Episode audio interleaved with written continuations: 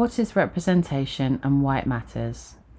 Within the last 18 months, we have seen a range of organisations consider ways in which they can enhance representation through people, processes, and procedures. However, sometimes it's questionable as to how many have fully grasped what this actually entails and how to make changes that support growth, strong leadership, and innovation. Many businesses may struggle to know where to start. So, what is representation? According to Google's dictionary, representation is the description or portrayal of someone or something in a particular way. Systems of representation are used by people to organise the world through signs, symbols, languages, cultures, and characters. But for leading media and culture studies professor Stuart Hall, representation goes a little further. Hall describes representation as an event which takes place when someone takes information and presents it to you. However, depending on who is representing will provide different meaning to what is being represented. Therefore, what makes representation meaningful is dependent on how and who is represented. Representation has always been of interest to me. As a young mixed race girl growing up in Sussex during the 90s, I experienced a range of challenges due to a lack of representation. As a result, I would regularly question my identity and what this meant to others.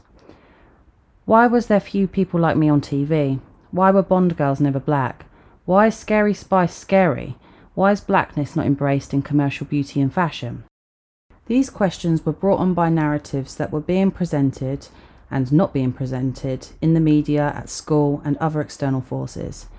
In many ways, a lack of representation in marketing, adverts, and media spurred me on to promote inclusion and diversity on a personal and professional level.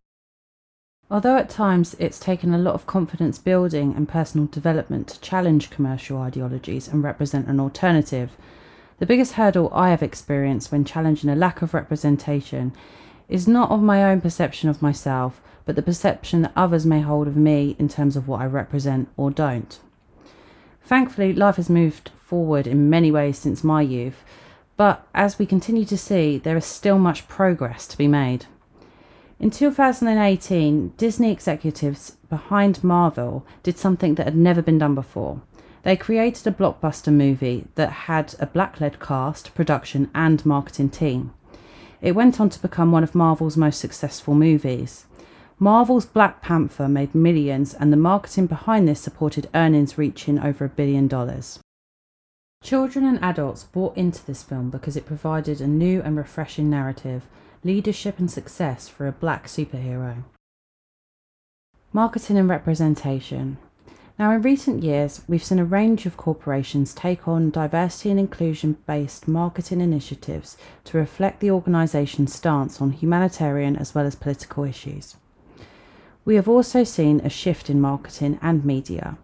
Many advertisements now use a variety of models, cultures, and environments to represent their brand's identity and values but not all brands get this right. This issue is likely to be a result of a lack of diversity and understanding on a decision making level.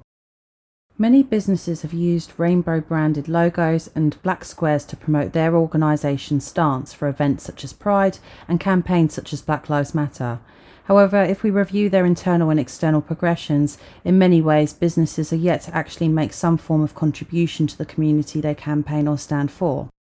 Many others may not have internal procedures that are reflective of their brand's media and marketing. Accountability is key, and this must be tackled at leadership level to avoid future backlash from campaigns. Representation in the community.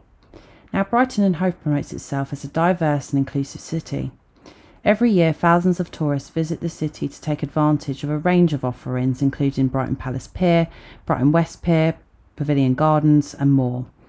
Brighton is also a hub for entertainment, music concerts, theatre, car shows, marathons, and not to mention one of the largest and most successful Pride events in Europe.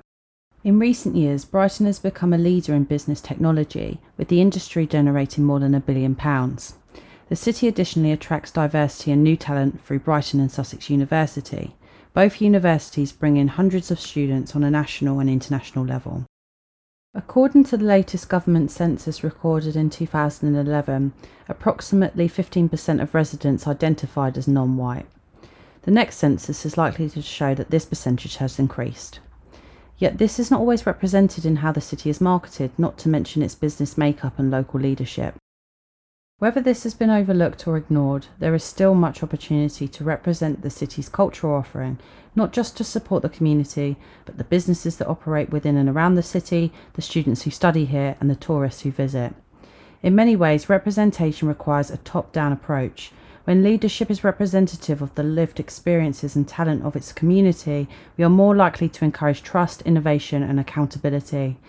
Creating meaningful representation requires us to be open to working with new talent that has always been available but at times overlooked. It also requires more innovative thinking and collective discussions on how we can use marketing, media, and other resources to better communicate reflective representation.